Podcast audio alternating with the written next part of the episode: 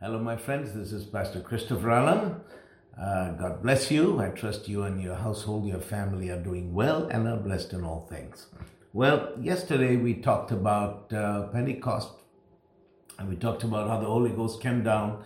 And when the Holy Ghost came down, they were all filled with the Holy Spirit and they began to speak with other tongues as the Spirit gave them utterance. And then we talked about uh, uh, I, was, I was going to talk to you about three things I was going to point out. And the first thing was uh, that it was the day of Pentecost when the Holy Ghost came. And what was significant about the day of Pentecost, and we talked about the feast of Pentecost, that it was the feast of the harvest. And and that uh, you know we kind of ended with that but before i go any further into our study today i want to share a little testimony with you a healing testimony, and this was from uh, uh, a couple of months ago when I was holding my uh, my crusade in Asia. And what happened was that uh, one night they brought a lady in a car, and this lady she had been actually brought to the uh, brought to the crusade.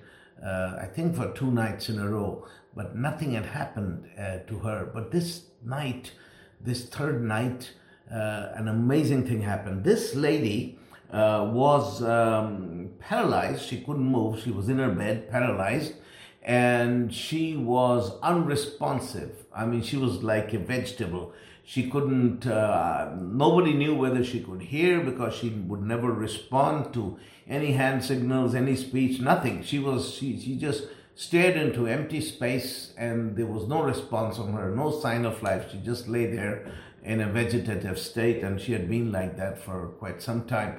And they brought her in a car, and she was actually laying in the back seat of the car. Uh, and the power of God touched her in the car. And she got up and, um, uh, yeah, she was also blind. I'm sorry. She couldn't see either. Her eyes were open. She couldn't see, couldn't talk, nothing, no response. She got up and began to walk, and then she ran and she came up on the platform and she testified uh, that I can see, I can hear, I can speak, I'm okay, praise the Lord. It was a, and, and, and the whole crowd rejoiced and they saw the power of our Lord Jesus, that, uh, that Jesus is still the same yesterday, today, and forever. And the interesting thing is that nobody had touched this lady or laid hands on her and prayed for her. I was in the platform, on the platform, and she was like maybe 30 or 40 yards away in the car where they had parked the car outside the crowd. And then when I began to pray over the crowd, the power of God touched her right where she was in the car, and God raised her up. Praise God. We see many, many things happen like this and um, because uh, our Lord Jesus is alive today. Hallelujah. So, anyway, we were talking yesterday about the Feast of Pentecost, and uh, now, then the second point I was going to point out, it was also in verse 1. Uh, it says, uh, you know, in chapter 2 of the book of Acts, it says they were all with one accord in one place. It says when the day of Pentecost was fully come, they were all with one accord in one place. Now this is interesting because they were actually there were actually 500 people who had seen Jesus after he had risen from the dead. The Bible tells us so. The Bible tells us that there were at least 500 people who had seen the Lord Jesus after he had risen from the dead. But on the day of Pentecost, there were only 120 of those who had actually gathered together to receive the Holy Spirit, which means that there were 380 who hadn't come. In other words, you can safely say that of the 500 people who had seen Jesus alive after, you know, uh, after his resurrection, less than 25% of the people who had seen him had actually bothered to come to receive the Holy Ghost, to seek the Holy Ghost. The other 75% were, I mean, there's no mention of them, where they were, what they were doing, but for some reason they hadn't chosen to come. Yet the Bible said that they were all there, all there, which, which tells me one thing that God only counts those who are hungry and thirsty. Uh, just because somebody's name is written in the membership rolls of a church uh, doesn't mean that God counts them. God only counts those who are hungry and who are thirsty. Those are the people God touches. Just because someone is in the is in the rolls of a church doesn't mean that somehow when God moves, that person will also be touched. No. God only touches those who are hungry. So there were only 120 out of 500 who were there, but as far as God was concerned, they were all there because God only counts those who want to be counted. Let's put it this way God only counts those who want to be counted. So that's the second point I want to uh, I want to make sure because you see, uh, I don't know what it's like in other countries, but I remember back in Sweden, whenever there was a move of God in a Pentecostal church, there were always those who would step on the brake, who didn't, on the brakes, they didn't want to move of God. And often the pastors and the leaders would try to slow things down because they said, no, no, we want God to move only if we can get everybody on board. And if everybody is not on board, we don't want God to move. We don't want a move of the Holy Spirit because we believe in unity. But that is wrong because God doesn't count those who step on the brakes or those who are uh, how do you say the word we use is likgiltig is indifferent. God doesn't use those who are uh, doesn't count those who are indifferent. He only counts those who are hungry for him. Now so the first thing was that the holy ghost came on the day of pentecost. We talked about the significance of the feast of pentecost. Then we said that god only counts those who want to be counted. Then the third one is in verse uh, verses 9 to 11 it says uh, 18 different languages were heard when they spoke in tongues, or languages spoken in 18 different regions and countries were heard when they spoke in tongues. And these were actual languages that were heard. And I pointed out that these things have happened today. Happened, they happen even today because I personally have spoken in several different languages in other tongues over the course of years when people have actually told me. They have come to me and said, This is what you said. You spoke in such and such language, and this is what you said. This has happened to me several times, and it has happened not only to me, but to many, many, many other times. That's why it's very important that we don't quench utterances is in, in other tongues, especially in churches these days. There's a lot of churches that don't like tongues on Sunday mornings, you know, they, because people treat the Holy Ghost like the, like he's that, uh, um, and that uncle who is an embarrassment to the family. Uh, you have to invite him to the weddings, but you want him to sit quietly in a corner where he doesn't make a nuisance of himself. So that's how we treat the Holy Ghost. Well, he's the third person of the Trinity, but we don't want him saying or acting up or doing anything on Sunday morning because he ruins the decorum of the services. Doing things in decency and in order, like Paul said, does not mean quenching the spirit. Please listen to me. Quenching the spirit is not the same as doing things in decency and in order. Decency and order means that we give the Holy Spirit full flow, but there are certain uh, certain protocols and there are certain ways we do that. And, and the Holy Spirit is the author of order. He's not the order or the author of confusion. The things that people use as bad, bad examples of totally out of control things in so-called Pentecostal churches, that's not Holy Ghost. Those are acquired and learned religious behaviors that people put on and they call it uh, Pentecost, but it has nothing to do with Pentecost, it has nothing to do with the Holy Ghost. Anyway, I don't want to go into that. But now, what happened? Uh, what happened when the Holy Ghost fell and these people began to speak in other tongues? The Bible says Peter got up and began to preach. Now, this is interesting because just a couple, you know, not long before that, Peter was the one who had denied Christ. But now he is the one who preaches Christ. And somebody put it very nicely he says that when people, uh, sorry, when Peter had denied Christ, remember he was warming himself at the fire, and this uh, brother had said that when Peter denied Christ, the fire was outside him. But now on the day of Pentecost, the fire was inside him. So he got, he began to preach and it says, I, am I'm, I'm reading a few verses from verses 36 to 46. He says, Therefore, so this is Peter preaching to uh, on the day of Pentecost to all these Jews who had gathered, you know, and they were, oh, there was a, a I mean, tremendous uh, reaction to this. And he says, and he began to preach about Jesus Christ. That's what Peter did. You see, when the Holy Ghost comes, he will make you want to talk about Jesus.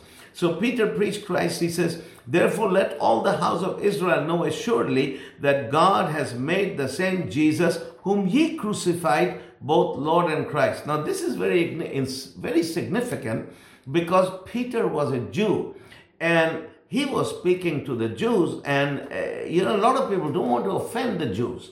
Uh, and and and and and they they don't want to you know uh, I met some Orthodox Jews and and talked to them about my faith, and they always uh, you know, uh, say this. Well, well, no, our people didn't crucify Jesus. It's the it's the Romans who crucified Jesus. Now it's true that the Romans crucified Jesus, but it was the Jewish leaders who wanted uh, who wanted uh, the Romans to crucify Jesus. So what I'm saying is that Peter wasn't uh, you know playing games with them. He he didn't want to shift the blame on the Romans. He told them straight away.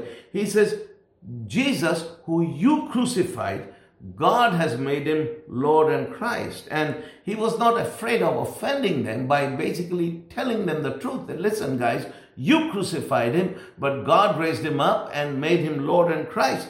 And it says, now when they heard this, they were pricked in their heart. They were pricked in their heart because people, because Peter preached the truth. He preached Christ, the same Christ who was a stumbling block for them, uh, the same Jesus who was a stumbling block for these people who they had rejected, who they had crucified. Now Peter is pointing the finger straight at them and telling them, listen, this is a, about Jesus and this is what happened. He says, and this is what he did. And then you guys crucified him, but God has made him Lord and Christ, and God has, and when he said that, they were pricked in their hearts.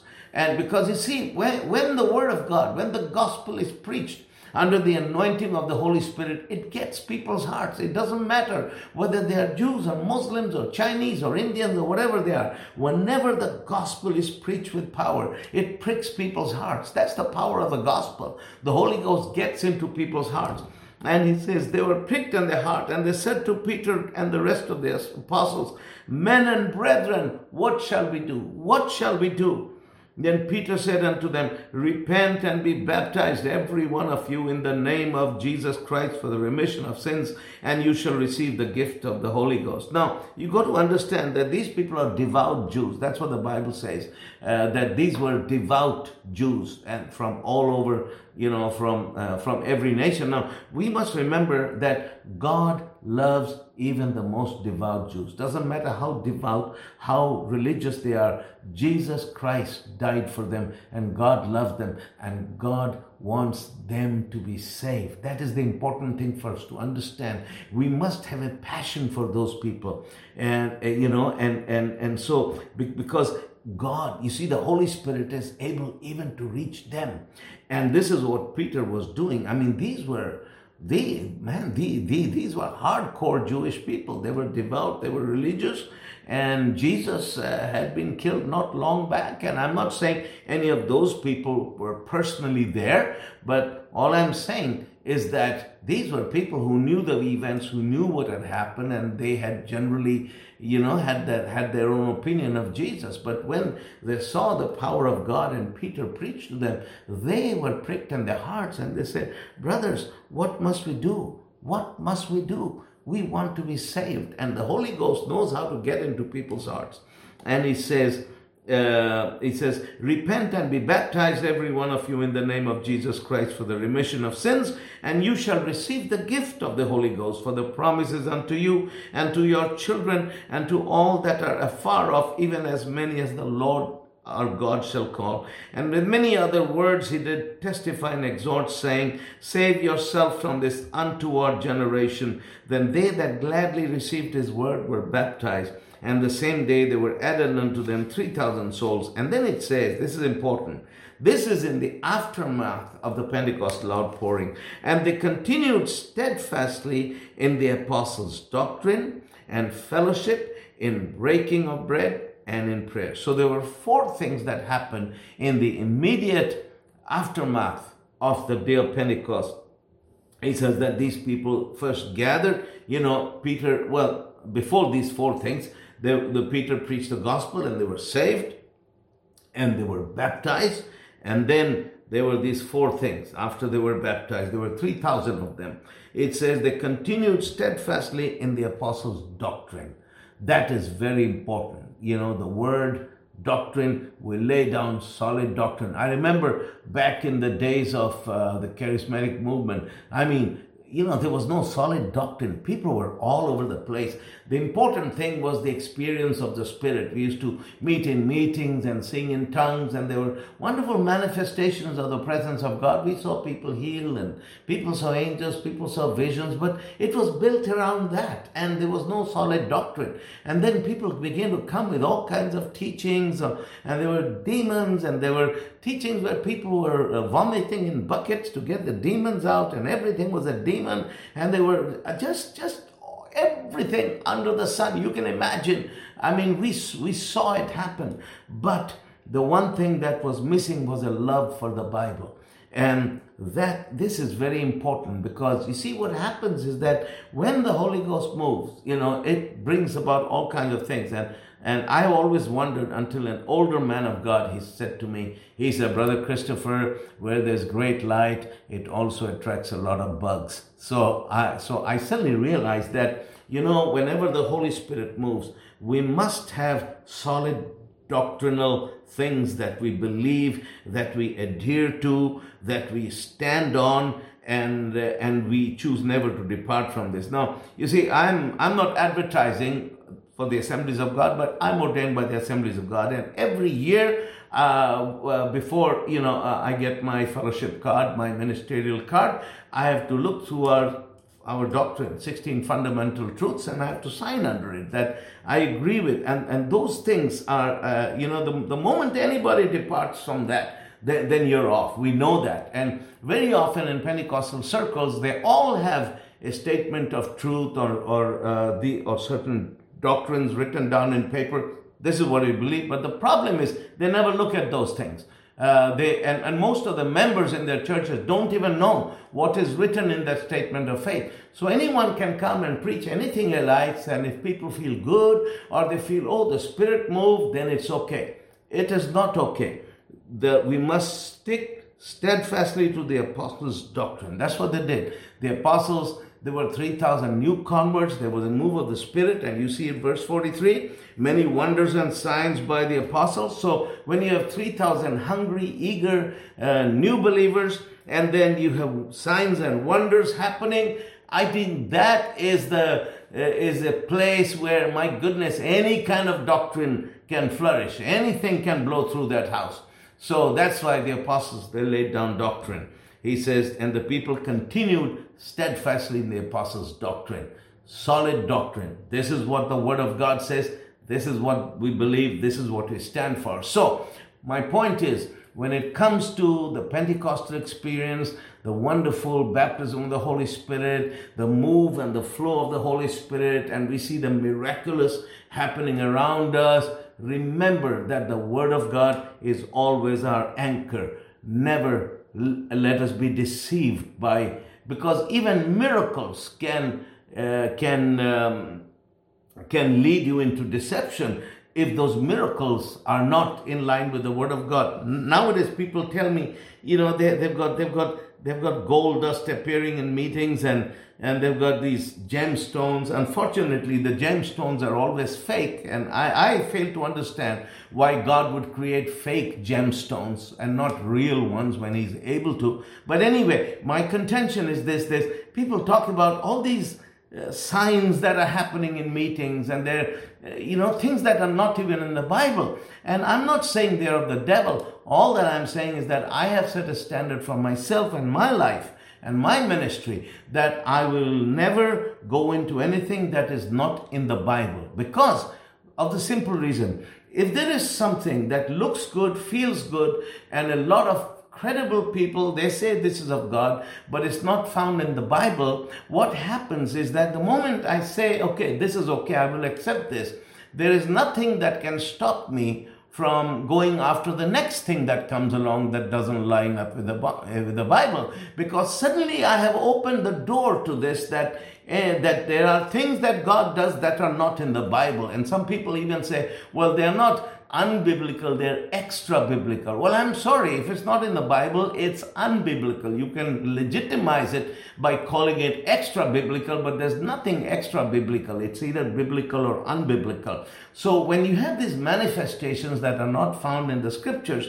and it doesn't matter how many people say they're legitimate because they feel good. A lot of people go by feelings. They say, Well, I was in the meeting, I felt the presence of God. And just because some people feel it, uh, you know, because that's what it is these days, people have to feel something. And uh, just because they feel it, that makes it legitimate. And so, but, but you see, the problem is that when you open your door to open the door to accepting things that are not in the Bible, the next thing that comes along, even though it may not be deceptive in itself, it can open the door to something that leads you into deception. Do you understand what I'm saying? I'm saying that is a phenomenon, a phenomena that happens in front of you. It may not be deceptive in itself, but if it's not in, found in the Bible, it has the potential of leading into other things that are deceptive. And there is great safety in staying with the Word of God, in staying with uh, things that are doctrinally solid. And this is I emphasize this when I taught in Bible college back in Sweden, and I emphasize it to my own life and to my friends, and wherever I preach, I tell them stay with the Bible. You might find it boring because there's a lot of exciting things that are happening out there that are not found in the Bible, but those things, believe me, it's not worth it because I have missed a lot of these so called revivals and moves and renewals, but at the end of the day, I have not missed anything at all. Nothing. I, I still see millions of souls coming to Jesus, lame people walking, blind eyes seeing. We have seen dead people raised. We planted churches. Exciting things are happening all over the world, and I am happy. I, I have not missed anything because I've missed things that are not in the Bible. So uh, that is why I believe the apostles uh, they were very sound, you know, when it comes to doctrine. They said they continued steadfast in the apostles' doctrine. We stay with the doctrines, the teachings of the Word of God. Stay with the Bible because the Bible will save your life. And then fellowship, that means uh, don't forsake the assembling together of the saints. So even if you have a wonderful experience with the Holy Ghost, don't be a lone ranger. Well, I can worship God all, all alone. I ask people, what church do you go to? Well, I go to the church of the of, of the firstborn or something like that. I say, oh, in other words, you don't go to church, you know, but don't be that way. Be part of a local fellowship wherever you are. Be part of a local fellowship that is vital, that's alive. So they continued in the apostles' doctrine and fellowship and in breaking of bread and in prayers. And uh, breaking of bread means Holy Communion. It also means eating together because in the Middle Eastern culture, uh, food is actually covenant. So eating together and in prayers. And actually, it means corporate prayers because if you look at these four things that I mentioned here, apostles' doctrine, fellowship, breaking of bread, and prayers, they're all collective.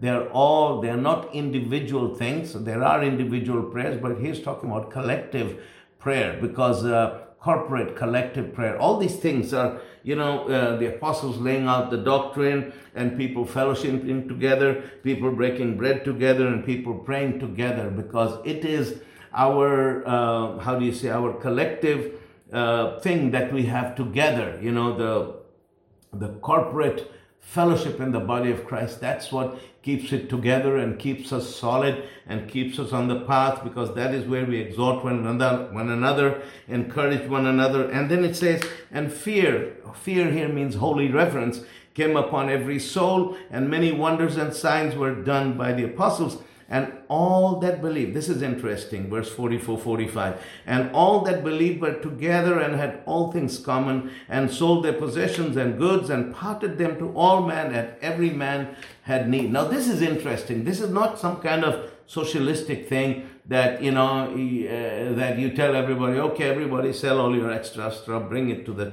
church and we will distribute it no but this is what it means. When there is a move of god whenever the holy spirit moves whenever the holy spirit moves it opens people's hearts and people become generous. I mean generosity always accompanies a move of the holy spirit. One of the true signs or one of the true fruits of a genuine move of the Holy Spirit is generosity. Suddenly, all these people who are tightwads and stingy, they come and, you know, people sell their houses, their cars. I've seen it in Africa. God moves, and I've seen people sell their cars, giving and their houses, and give it to the church for the new building project, or give it to a missionary. People do. I've seen people do that to us Whenever God has moved, people come and give their stuff because revival and the move of God, the work of the Holy Spirit makes us generous. Hallelujah. And whenever there is a move of the Holy Spirit, there's always great generosity. And then it says, verse 46, and they continued daily with one accord in the temple and breaking bread from house to house, that it eat their meat with gladness and singleness of heart, praising God and having favor with all the people. The church had favor. Now, this is interesting. They didn't have favor with the religious leaders, but they had favor with the people. Because, see, when signs and wonders happen and God moves and people's needs are met, we will have favor with people. We will have favor with people when we serve people. Uh, in America, unfortunately, the church has become more known for what we are against. You know, we are preaching against the gays, we are preaching against uh, abortionists, we are preaching against sinners. Now, we, we got to stop doing that. What we start, what we have to do is to start loving people and start serving people. And uh, doesn't matter who they are or what their sins are. When we love people and serve people and, and, and we reach out our hands and touch them when they're sick and minister to them, God will give us favor with them. And then it says, the praising God and having favor with all the people, and the Lord added to the church daily such as should be saved. Hallelujah and that's how the churches grew because the church the church grew because they had favor with the people because god was moving and they were serving people and the church grew. Well praise god. We will continue again um, um, more about the holy spirit tomorrow but let me pray together with you. Father in the name of jesus i pray for my brothers and sisters. Thank you for your hands of mercy and blessing and favor upon them and their families. Lord i pray for every sick person in every house. I pray for long life and health and healing for them. I curse every disease and infirmity. I pray, Father, that everyone who hears these words of mine, let them grow in wisdom, in love, Father, in your grace and in faith, Father, that they may be strong and bear much fruit for your glory. Father, we honor you. We glorify you in the name of Jesus. Amen. Well, God bless you, my friends, in all things. See you tomorrow.